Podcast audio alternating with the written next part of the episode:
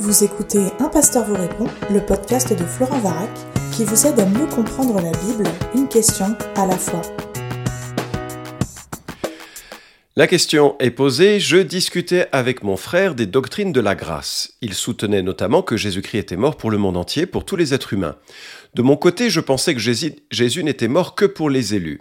Ma question porte donc sur la mort du Christ à la croix. Est-ce que l'expiation est limitée? La mort du Christ a-t-elle payé pour les péchés du monde? Et si oui, pourquoi certaines personnes seraient-elles encore condamnées à l'enfer? Parce que si le Christ est mort pour leurs péchés, il est également mort pour leurs péchés de rébellion et de refus de sa grâce, l'argument commun de la théologie arminienne. Si le Christ n'est mort que pour les péchés des élus, l'homme a-t-il son mot à dire en la matière? Nous croyons que le salut de Dieu est une intervention miraculeuse qui produit la foi, la repentance, l'obéissance à son égard, etc. Qu'en penses-tu? Fin de la question. Et écoute, elle est magnifique cette question et je suis vraiment heureux de l'aborder. D'abord par le sujet, la doctrine du salut est le second plus beau thème théologique que nous ayons dans la Bible, le premier étant la doctrine de Dieu, je crois. Le second par son origine, parce qu'elle me vient de ma belle-fille que j'aime profondément et pour qui j'ai un immense respect comme d'ailleurs pour l'ensemble de mes enfants et gendres. Donc c'est un privilège et je ne sais pas toujours d'où viennent les questions, donc celle-ci je l'ai notée, je sais d'où elle vient. Et puis enfin parce que c'est le 320e épisode de Un pasteur vous répond et mm, ce petit podcast fait peau neuve, nouveau jingle, nouveau logos, nouvelle charte graphique, l'occasion pour moi de remercier tous ceux et toutes celles qui ont travaillé d'arrache-pied pendant des années sur les 319 podcasts précédents, les jingles précédents et autres. Et c'est l'occasion de remercier toute l'équipe de TPSG qui fait un travail remarquable, notamment Priscilla qui a piloté cette nouvelle mouture visuelle et audio de ce podcast. Et euh, je suis donc heureux de pouvoir passer à cette version. Alors maintenant, passons à ta question. On va préciser la question pour bien comprendre de quoi on parle. Les deux camps théologiques euh, dont nous allons parler, les arminiens d'un côté et les calvinistes de l'autre, s'affrontent sur cette question, mais ils ont la même conclusion, à savoir que ce n'est que par la grâce que l'on est sauvé par le moyen de la foi. Seuls ceux qui ont reçu cette grâce et qui croient en Christ comme Sauveur et Seigneur sont sauvés. Jusqu'ici, les mêmes effets à la fin du chemin. Les deux camps théologiques comprennent également que le salut n'est le fruit que de la mort substitutive de Christ à la croix pour des pécheurs. Jésus est mort pour les pécheurs, il a été puni pour le mal qu'ont commis les êtres humains. Il est le bouc émissaire. Dieu le Père a puni son propre Fils pour que nous ne soyons jamais punis pour nos fautes, le Fils est venu précisément s'offrir en sacrifice pour cela. Extraordinaire. C'est l'Évangile, c'est la grâce merveilleuse qui est associée à la foi chrétienne et pour tous ceux et toutes celles qui croient. Ce qui différencie le camp, les deux camps, c'est l'ampleur de cette couverture du péché. Est-ce que Christ est mort à la croix pour payer le péché des croyants ou des péchés des croyants ou bien est-ce qu'il est mort pour l'ensemble des fautes commises par l'humanité, tout en sachant que seuls ceux qui se tournent vers lui par la foi en bénéficieront En d'autres termes, les deux camps estiment qu'il n'y aura qu'un nombre limité d'individus qui seront sauvés. Ici, on ne s'intéresse que à la dimension du sacrifice de Jésus. D'un côté donc une expiation universelle mais qui ne s'applique qu'aux croyants et de l'autre une expiation limitée qui ne couvre que les croyants. J'insiste, à la fin du chemin, on est dans la même euh, conclusion. Alors on parle d'expiation limitée et souvent c'est le troisième point de la synthèse théologique du calvinisme que l'on connaît parfois sous l'acronyme TULIP, qui marche en anglais, pas en français. TULIP pour, premièrement, euh, dépravation totale, deuxièmement, élection inconditionnelle, troisièmement, expiation limitée, quatrièmement, grâce irrésistible, et enfin, cinquièmement, persévérance des saints. Ces cinq points forment un système théologique âprement défendu par les deux camps qui exalte enfin qui est âprement défendu pardon, par le camp euh, calviniste et qui exalte la souveraineté puissante de Dieu pour arracher à la mort des pécheurs qui autrement se ficheraient en fait de Christ et du salut. Dès qu'une personne se met à réfléchir favorablement à Jésus, c'est déjà l'œuvre de Dieu dans son cœur et c'est ce Dieu qui arrache de l'indifférence euh, des êtres humains pour les conduire vers une un émerveillement de Jésus-Christ et une foi en Jésus-Christ. Alors je ne vais pas parler de l'ensemble de ce schéma, je, me dé clair, calviniste en tout cas, mais euh, ce qui m'intéresse surtout, c'est l'expiation limitée, ce troisième point, et là je suis un petit peu plus prudent dans la manière dont il faut formuler les choses. Et avant de considérer les arguments, j'aimerais aborder la première conclusion que tient Henri Blocher, ce théologien français euh, remarquable et notoire, qui dans son Le péché à la rédemption, analyse les euh, textes bibliques qui sont à la faveur de l'arminianisme et à la faveur du calvinisme sur ce point précis, et voici ce qu'il conclut. L'examen des textes ne permet pas de conclure triomphalement. Les interprétations des deux côtés sont l'une et l'autre plausibles. Les deux lectures sont au moins possibles. Nous comprenons qu'un exégète comme Léon Maurice refuse de se prononcer selon l'habitude qu'on a prise dans la lecture, on jugera moins naturel l'autre compréhension. Nous n'échappons pas à un sentiment de cette sorte, mais nous nous efforçons de le réprimer pour rendre l'exposé, s'il se peut, impartial. Tu trouveras cette citation, page 168. Alors, j'espère que tu perçois toute la mesure de la position de ce théologien, beaucoup de retenue, beaucoup d'humilité, et il remarque que les textes en eux-mêmes ne sont pas concluants. Alors, il en vient à une position calviniste par le biais de la synthèse théologique, mais euh, j'aimerais euh, euh, qu'on considère maintenant quelques textes dans les deux camps. Premièrement, il y a Jean chapitre 10, versets 14 et 15 qui nous dit ⁇ Je connais mes brebis et mes brebis me connaissent, comme le Père me connaît, et comme je connais le Père, et je donne ma vie pour mes brebis. On voit ici Christ qui dit qu'il donne sa vie pour un ensemble défini d'hommes et de femmes, ses brebis à lui. Position calviniste. Romains 8, 32, lui qui n'a pas épargné son propre fils, mais qui l'a livré pour nous tous, comment ne nous donnera-t-il pas aussi tout avec lui par grâce? Et la citation montre que le tous dont il est question, c'est l'ensemble des rachetés et non pas l'ensemble des êtres humains. Et cette euh, Romain 8, il montre une longue chaîne de privilèges qui touchent les rachetés. Euh, et c'est un texte magnifique à relire lorsque l'on est un peu découragé. Alors, ce genre de texte plaide nettement pour une expiation limitée à ceux qui en bénéficient. Il y en aurait d'autres, mais il y a également d'autres textes qui semblent aller dans l'autre sens. Le verset favori des évangéliques, Jean 3,16, car Dieu a tant aimé le monde qu'il a donné son Fils unique afin que quiconque croit en lui ne périsse pas, mais qu'il ait la vie éternelle. On a monde et quiconque un ensemble ouvert. Un Jean de 2, il est lui-même victime expiatoire pour nos péchés, non seulement pour les nôtres, mais aussi pour ceux du monde entier. Là encore, ceux du monde entier, ça semble s'ouvrir à l'ensemble de l'humanité. Euh, Jean 1, 29, voici l'agneau de Dieu qui ôte le péché du monde, très global, et puis 1 Timothée 2, 5 à 6, Jésus qui s'est donné lui-même en rançon pour tous. Donc il y a cette perspective que l'on a dans les textes et euh, on doit remarquer qu'il y a euh, un ensemble de textes qui, qui, semble très ouvert pour l'ensemble des êtres humains. Euh, il faut savoir que cette formulation, Jésus qui meurt pour ses brebis, euh, n'est pas forcément une, information d'exclusivité. Je, remarque par exemple la formulation de Jean 11, 51-52 qui est intéressante. Caïphe prophétise que Jésus devait mourir pour la nation et non seulement pour la nation, mais aussi afin de réunir en un seul corps les enfants de Dieu dispersés. Pour la nation, euh, manifestement, ça ne peut pas être pour l'ensemble euh, des euh, Israélites et de l'ensemble de ces enfants de Dieu qui sont formulés. Alors, voilà, chaque fois, on peut avoir une compréhension un petit peu différente selon le camp dans lequel on se place. Alors, chacun a une explication pour les versets de l'autre camp. Et je ne vais pas rentrer dans cette partie de ping-pong parce que ce serait en fait un peu inutile.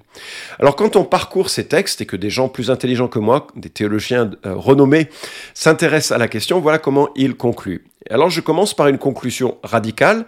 On va regarder deux théologiens américains, puis ensuite deux théologiens français.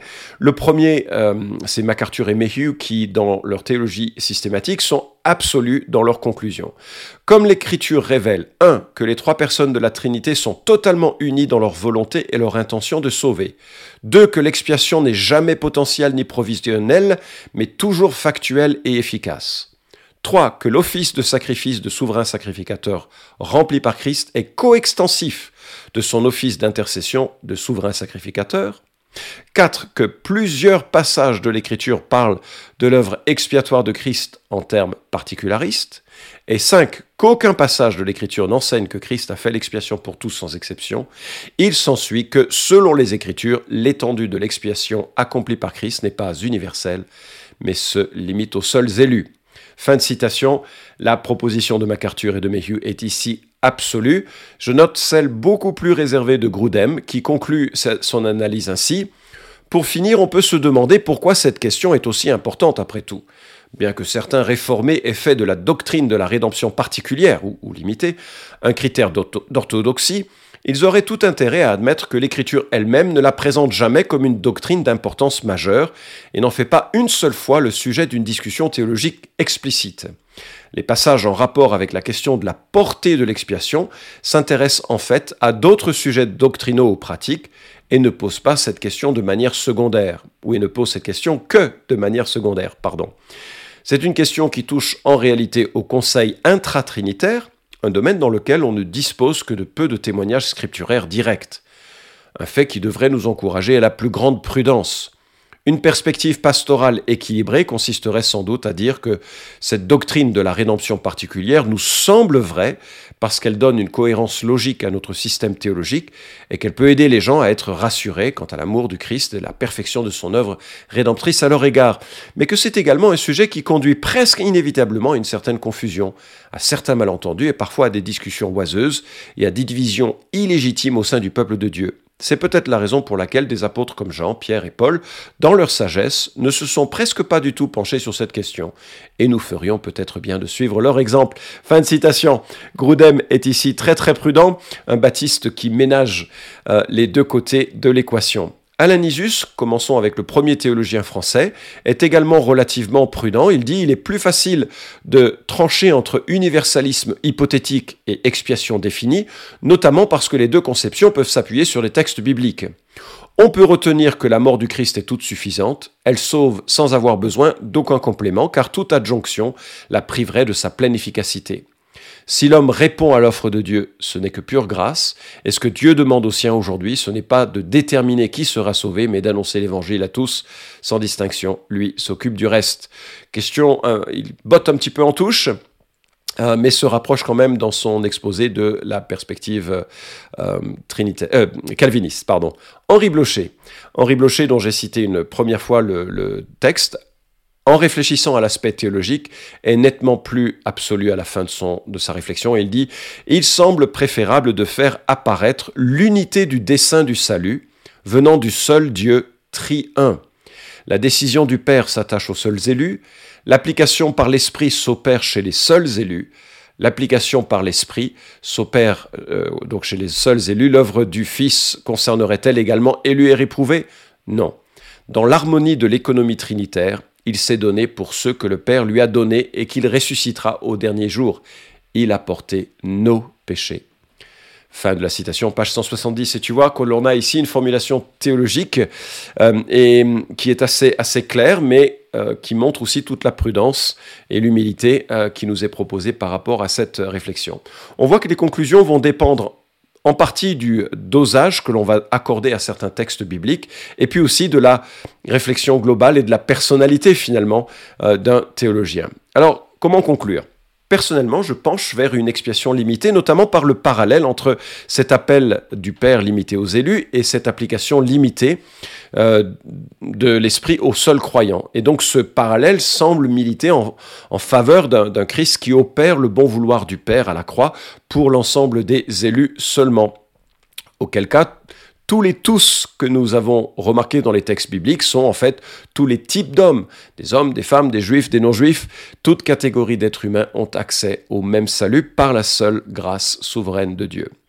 Mais quand on pose la question en ces termes, très souvent les gens sont offensés très vite en disant mais c'est injuste, etc. Alors je ne vais pas rentrer dans la doctrine du calvinisme, ça peut être une question euh, intéressante à aborder un petit peu plus tard, mais en fait c'est mal comprendre la question de la souveraineté de Dieu, parce que Dieu agit souverainement sans pour autant négliger les éléments euh, réel de l'existence auquel nous sommes confrontés et qui implique notre pleine responsabilité. Je sais, je ne sais pas comment ça marche, et je ne peux l'exprimer, et ça va si je ne sais pas comment ça marche. Je peux voir ces deux réalités. Mais il y a véritablement un Dieu souverain qui appelle à lui-même des hommes et des femmes pour l'aimer et le connaître, et il y a véritablement un chemin des êtres humains qui le conduisent vers Dieu.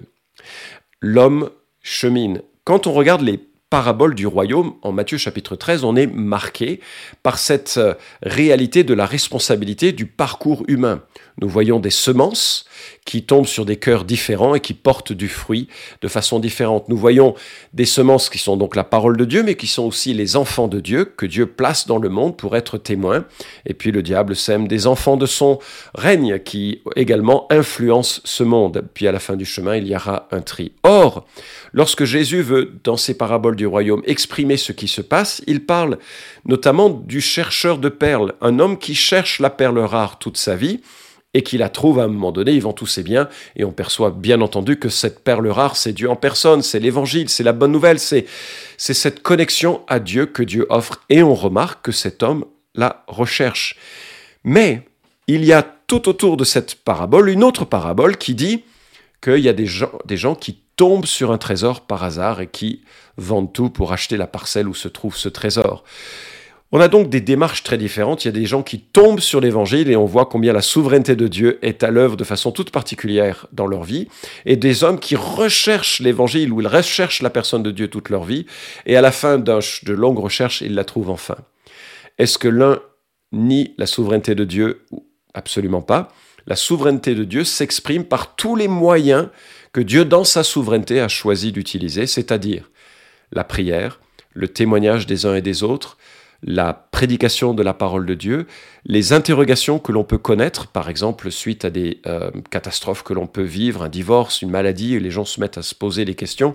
MacArthur, tout euh, calviniste qu'il est, remarque qu'il y a plus de conversions, il habite en Californie, il y a plus de conversions après les tremblements de terre qu'avant, en sorte que Dieu utilise l'ensemble des éléments de euh, la vie humaine pour se révéler. Et ce faisant, les hommes et les femmes, à un moment donné, perçoivent ce que Dieu a fait pour eux et y répondre. Alors, je voudrais juste conclure avec cette question. Est-ce que tu as soif de Dieu? Est-ce que tu as soif de te d'être réconcilié avec Dieu? Est-ce que tu sens profondément le besoin de réconciliation parce que tu as conscience de tes péchés, de tes imperfections, de ta distance, de ton éloignement à Dieu La bonne nouvelle, c'est que L'évangile est un don gratuit que Dieu accorde avec bienveillance à tous ceux et toutes celles qui croient. Et s'ils croient et si tu crois, c'est déjà le témoignage de l'œuvre de Dieu dans ton cœur qui t'invite à venir à lui. Celle la chose en le confessant de ta bouche et en reconnaissant l'immense amour de Jésus-Christ qui est allé jusqu'à mourir sur la croix pour toi. Cet épisode vous a édifié? Alors merci de le liker ou de le partager pour que d'autres puissent en profiter. Pensez aussi à vous abonner à la chaîne d'un pasteur vous répond pour ne manquer aucun des prochains épisodes. Enfin, si vous avez une question à poser à Florent Varac, écrivez-lui directement sur contact@toutpoursagloire.com.